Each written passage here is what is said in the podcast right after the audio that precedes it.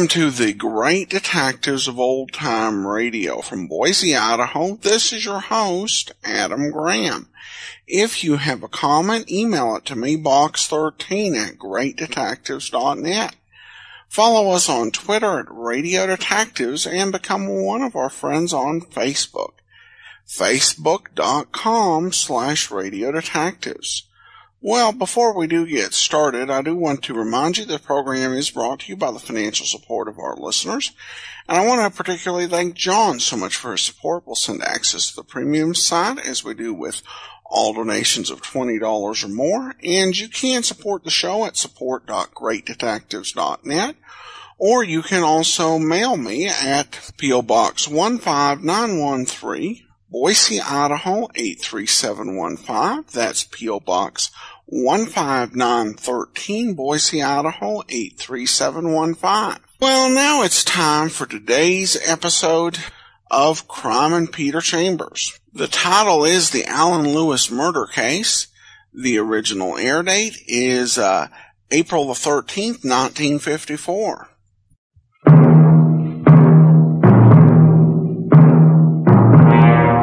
Crime and Peter Chambers. Created by Henry Kane, transcribed and starring Dane Clark.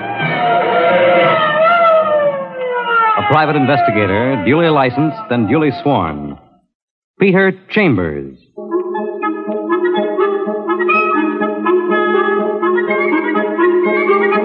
You're a private eye. That's your business. Anything else? That's for laughs. The guy on the customer's end of your office desk? No laughs here.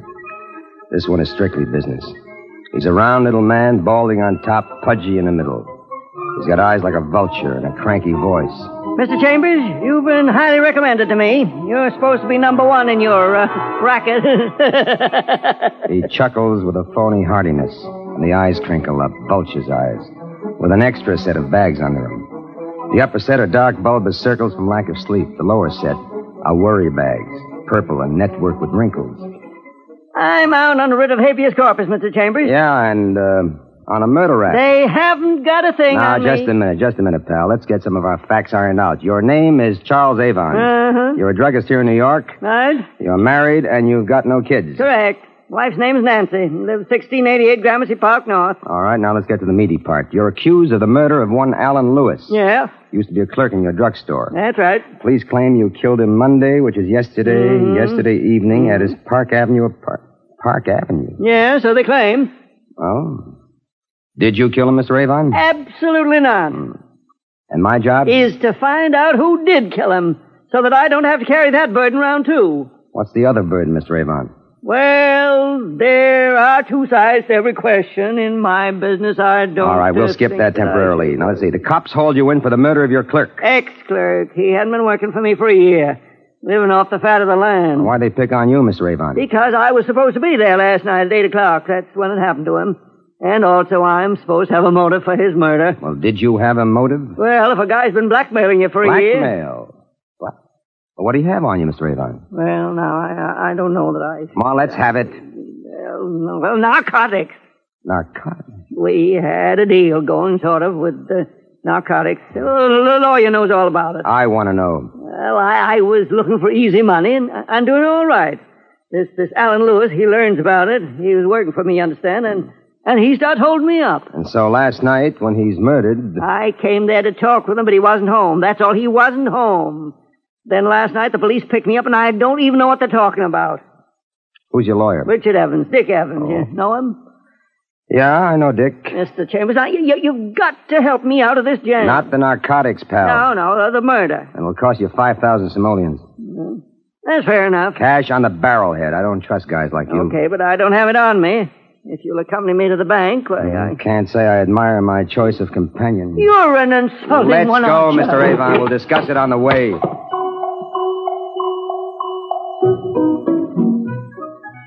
You get to the bank and you're paid, and you kiss him off like you'd kiss off a king cobra that just became a client.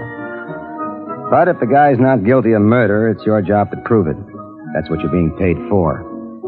So you get rid of him, and you go downtown to the offices of B. Richard Evans, regal, legal eagle. Hi, honey. Mr. Evans in? Uh, I'm well, I- all right, Pete. Come on. I've been expecting you. Hi, Dick. How things going? Fine, fine, Petey. Come right on in. Okay. Dick Evans, boy lawyer. Black hair, beak nose, and cyclone cellar voice. A two-tone personality split at five o'clock. Tricky as a slippery bath mat before the deadline, but afterward, wide open and roaring. A wielder of martinis, like a good farmer with a pitchfork.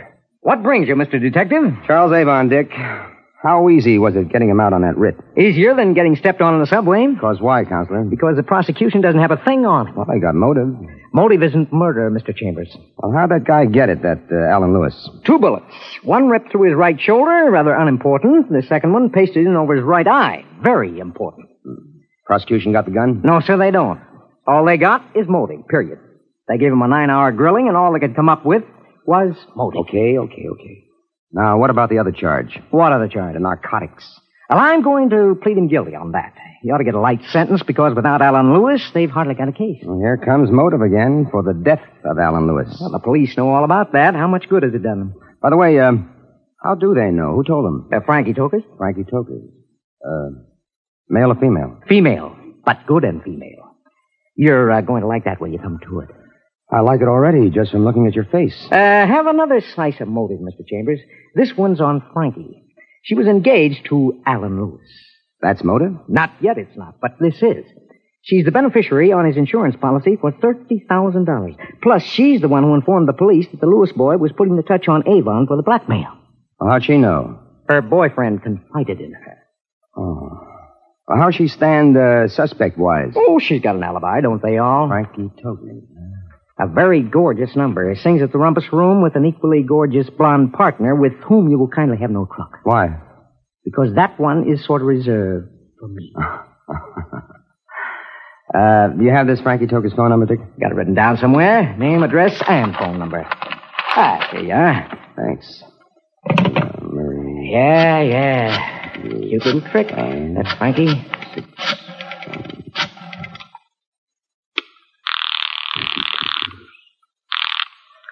Hello. Miss Tokers? This is Miss Tokers. Uh, Collins from the insurance company. There's been a slight complication. May I come to see you? Oh, uh, well, when? Oh, right away. The sooner the better. Well, all right, if you insist. I should be here most of the afternoon. Ah, good. I'll see you shortly then. Bye, Miss Tokers.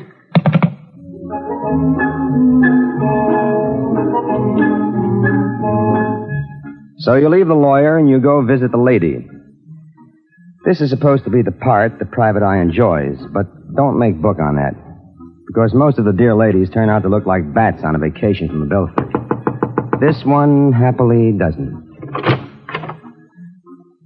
Uh, um, uh, Miss Tokers? Yes, I'm Miss Tokers. Mr. Collins from the insurance company. Oh, yes. Please come in. Frankie Tokers. She's wearing a hostess gown, a metallic number in gold. Imagine that wrapped around a dream bunched figure. Frankie Tokers. Tall, with an oval face and wide dark eyes that glint like brandy bottles under bar lights. You don't fool around with a kid like that. Um, Mr. Collins? I'm sorry. My name's not Collins, Miss Tokers, and I'm not from the insurance company. My name's Chambers, Peter Chambers. I'm a private detective. And they tell me that you're on a spot. Get out. Now, just a minute. Get out, get out, I Now, tell look, you. Look, look, look, lady, I think you've got me pegged wrong. Please, oh, please. You explain the situation, and tears come up in the blackberry brandy eyes. Naturally, you put your arm around her, and just as naturally, she puts her head on your shoulder. A sobbing brunette close in the arms of the private detective. There you have the classic situation. But you've been paid 5000 bucks to find out who killed Cock Robin, so reluctantly you break it up. No, no, no. I know how you feel, Miss Tokers. You love the guy, but he's dead. Not true. Huh? I hated him. You were engaged to be married, weren't you? That was going to end when I found out what he was really like.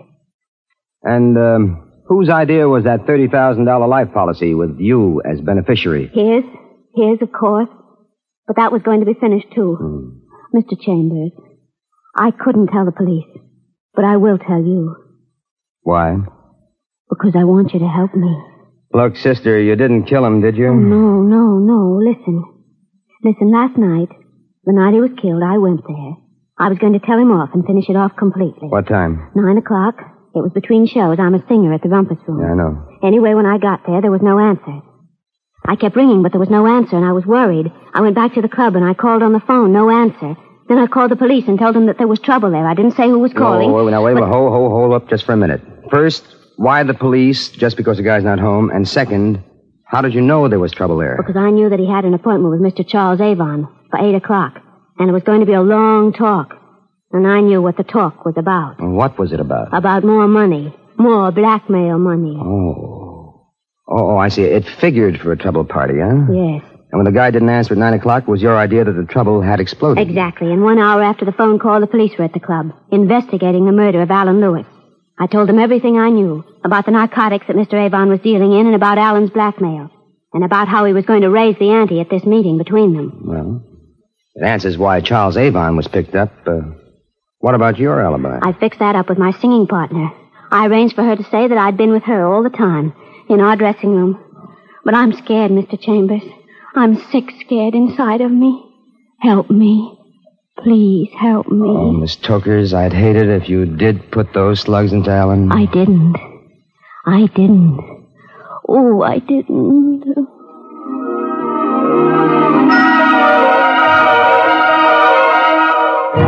She's asking for it. And you answer. You take her face in your hands, put your lips on hers, and you leave them there. With excellent results. But then you quit. You crash out of there and you're heading for police headquarters, but you detour for Charles Avon's drugstore. Good to see you again, Mr. Chambers. I, I was uh, thinking I might want to drop into your home tonight. Uh, would you be there perhaps later on? No, but my wife will. Oh, you don't know her. Oh, Oh. she's here right now. I'd very much like to have you meet her. Nancy? Yes? Yeah, my dear, Peter Chambers, the gentleman I told you about. Uh, my wife, Nancy Avon. She's a small blonde, too young and too pretty for Charlie Boy. She's wearing gold rimmed black lens goggles and you can't see her eyes. She's smooth skinned and good looking. But jumpy, nervous as a lion tamer who's lost his whip. Did, did, did you wish to speak to me, Mr. Chambers? Uh, very much, but I don't have the time now. May I speak with you later? of course. But I'm leaving for home now. Well, may I call you there? Well, i- it's a little upset. It's Maid's day off, but if you wish. I wish. I wish. See you later. Bye, Mr. and Mrs. Avon.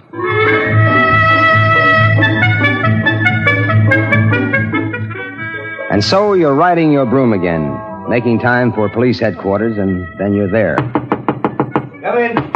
Come in. Well, Pete, what do I owe the honor? Charles Avon, Louis, a paid up client. So, maybe you think you can do more than cops can do, huh? I doubt it, but I can try. Detective Lieutenant Louis Parker, homicide. Thick set and sturdy like a brand new refrigerator and just about as enthusiastic. But a good cop. And mostly a good friend. What's pitch? I'm being paid $5,000 to find out who put the chill on Alan Lewis. Well, $5,000 to do what we'd do anyway, huh? Brother, yours is one business. Mm-hmm. okay, what do you want? Help? That's hot. You're getting five G's. What do we get? Well, any information happens to fall my way, and no byline, you get all the credit. You buying? What do you want, kid?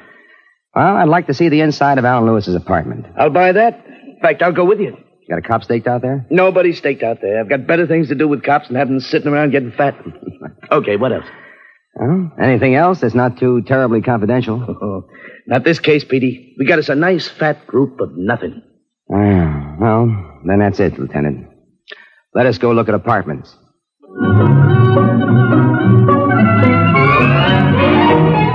Alan Lewis's joint turns out to be the usual bachelor's flat fitted out to please the ladies. Parker snoozes in the bedroom while you poke around like a critical matron seeking dust in the upholstery. In the library, a book sticks out like a sore thumb in a working pickpocket. You pull it out, and an envelope drips to the floor. You pick that up and examine it. It's slid on top, and it contains a letter. It's addressed to Mrs. Nancy Avon, 1688 Gramercy Park, North, New York City. You don't stop to read the letter. You stick it in your pocket, and you're ready to leave.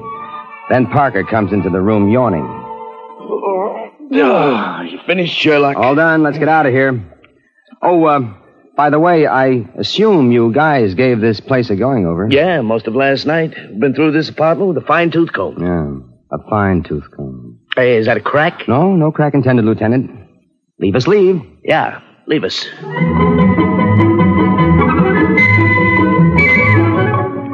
Outside, Parker goes off, and you're left alone. Frankie Toker's place is nearby, and. Well, maybe you're looking for an excuse to go back. Hello, Mr. Chambers. Oh, uh, may I come in? Please do. You bring her up to date, you take the letter out of the envelope, and you read. Dear Nancy, finished is finished. Now you've got it in writing. I don't see the sense, but if you insist, you can come over Monday at 7.30. You can't stay long. As it happens, I have a date with Charles for 8 o'clock. Yours, Alan. The date matches. Monday, yesterday. Night he was killed. That letter puts her right in the middle, doesn't it? Say, do you know anything about these two, Nancy Avon and Alan Lewis? She was sweet on him, and he encouraged her. Oh? Charlie Avon didn't even know it was cooking, but she was planning to divorce him. And then Alan Lewis cooled off. You mean, uh, when he met you? He'd have cooled off anyway. That's the kind of guy he was. Real loyal. Shot through with integrity. Well, how'd she take it, you know? He told me. She was plenty worked up over it. Okay, Miss Tokers. Uh, Frankie. Mm-hmm. Well, you cross your fingers, and if I'm lucky, you're out of a jam. Oh, I'd appreciate that. Would I appreciate that?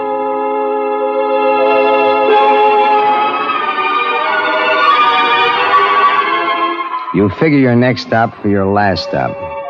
1688 Gramercy Park North. Oh. Mr. Chambers. Please come in. Mrs. Avon. She's dressed in Chinese type lounging pajamas, and she's not wearing the dark lens specs. You look at her eyes, and a chill goes through you like winter's suddenly gotten into the marrow of your bones. Wild eyes, quick moving, darting, half mad eyes. The pupils dilated almost to the rim. Something, Mr. Chambers? Uh, a few questions. Questions? Why questions of me? Well, I've got a hunch I've stumbled on something the police don't know. Like, like, like what? Well, like you had a thing going with Alan Lewis. I- Your husband, you hope, didn't know about it. But I, I, There are letters. You saved them. Right, Mrs. Avon? yes, You were there last night? yes. I'm sorry, Mrs. Avon. Now, where's the gun? Do you have it? You, you, you say the police don't know. Perhaps, perhaps. I mean, I have Look, money. I'm one of the dumb ones. I'm allergic to bribery. Now, where's the gun? I, I have it. It's hidden here, here, here, hidden in the Will you, apartment. will you get it, please? Yes, yes, I'll get it. it. It's my own gun. You wait while she goes for it, and you don't like it. But you haven't got the time to work it out now. Because she's coming back, and she's carrying the thing. A chunky, nickel plated item. And she's holding it, business end forward. You get a scratched hip and a hole in your pants. And you're all ready to slug her, but you don't have to because she slides down in a faint. You get the gun away from her, find brandy, pour a lot into her, and a little into yourself. And finally, she starts coming to. I, I fainted. You certainly did, lady. I'm ill. I, I'm under the care of a psychiatrist. Ah. Gunshot, the sound of gunshot. One shot and I pass out. Even if I do it myself, I pass What out. What happened last night? Almost like it happened here. I was there before he was, and when he came, we argued. I brought the pistol. I was wearing my gloves, and I shot him. And then I fainted. When I came to, I saw he was dead, and I got out Uh, of there. just a minute, just a minute. You say you were there before he was? How'd you get in? I, have keys. You get her to an easy chair and you call down to Parker at headquarters. You put in a request for a lot of the law. And also for Mr. Charles Avon. Pretty soon the place is crawling with cops and you point a finger and to Lieutenant Parker you say, I give you a murderer, Lieutenant. Oh, but you've got it wrong. You're mistaken. No mistake. It's just where my finger's pointing. I give you, Lieutenant, Mr. Charles Avon. This guy's nuts. A lot of things he is. Nuts he ain't. Go on, No, Pete. Here's a guy who comes in and hires me for $5,000 for something the New York City police can do much better and for nothing. You're stealing my lines, chump. But the guy's not crazy. He's got a purpose. Oh, He's wait. also got a large contempt for the thoroughness of the police, which I haven't. Start making sense, Petey boy. Read this.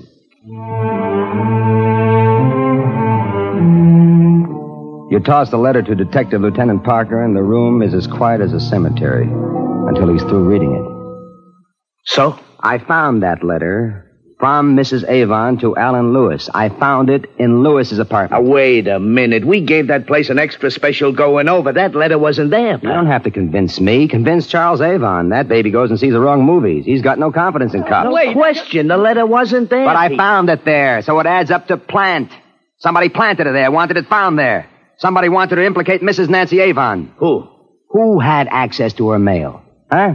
Friend husband, that's who. No. Why do you think he hired me? So I could bumble around and find a few things he wanted me to find. Like frustrated love, like that letter, like like maybe a confession from Mrs. Avon, which I got. She confessed? Doesn't mean a thing. Let me do it chronologically, will you, Do Pete? it any way you like, pal. Nancy Avon goes there at 7.30 to keep her date. Yeah. She brings her gun because the young guy's giving her the air. She waits for him. He comes. They argue. She shoots him and she faints. One shot. But the guy had two bullet holes in it. Correct. But here's how he got the second. Charles Avon's got a hate for both of them. For Alan and for Nancy. Alan's been blackmailing him, plus the wife is sweet on Alan. He's been steeping open her mail, and he knows she's going to meet him last night, so he follows. He follows, hoping against hope for action, and action happens. And then? He gets in there, he sees Alan bleeding from the shoulder wound, and the wife in a faint on the floor. He picks up the gun, finishes off Alan, wipes the prints off, puts it back in her hand, and vamooses. She comes to, sees the dead Alan, and she gets out convinced that she killed him. And then we pick up Charlie on the strength of Miss Toker's story, but the lawyer gets him sprung on a writ. Right. So this morning, he goes to Lewis's apartment, and he sticks that letter where it can't be missed. No, no, I. Real contempt he has for the efficiency of cops, hasn't he? Anyway, he hires me so I can clean up some loose ends and lay the whole deal in the lady's lap. The minute I saw that letter, I knew it was a plant. It happens that I've got respect for cops. They'd never miss that kind of evidence. Uh, one great big catch. Yeah, I know what you're going to say. What? How did he get in there twice? Once to croak the guy and once to plant the letter. Correct. Mrs. Avon had keys. Mr. Avon made duplicates. He figured he'd have use for them sooner or later. Well, he used them all right, and by now he's disposed of them. But he hasn't disposed of the key maker. Meaning what? Meaning that when a guy swipes his wife's keys to make duplicates, he doesn't go far. So you can demonstrate to Mr. Avon about the efficiency of cops by producing, and with dispatch, the neighborhood key maker who did the job, and that, that will put the final finger on Mr. Charles Avon. No, no, I didn't. No, let me All go. right, Let- Mr. Avon.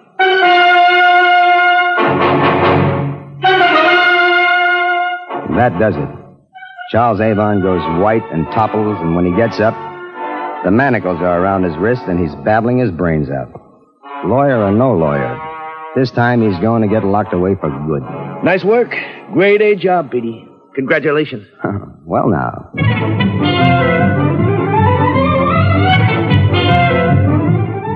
Appreciation from a detective lieutenant to a private eye, that's sweet music indeed.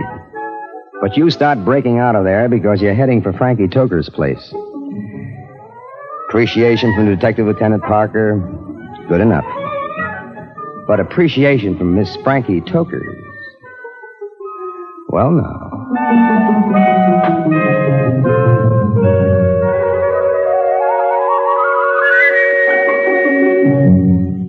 And there you've had Crime and Peter Chambers.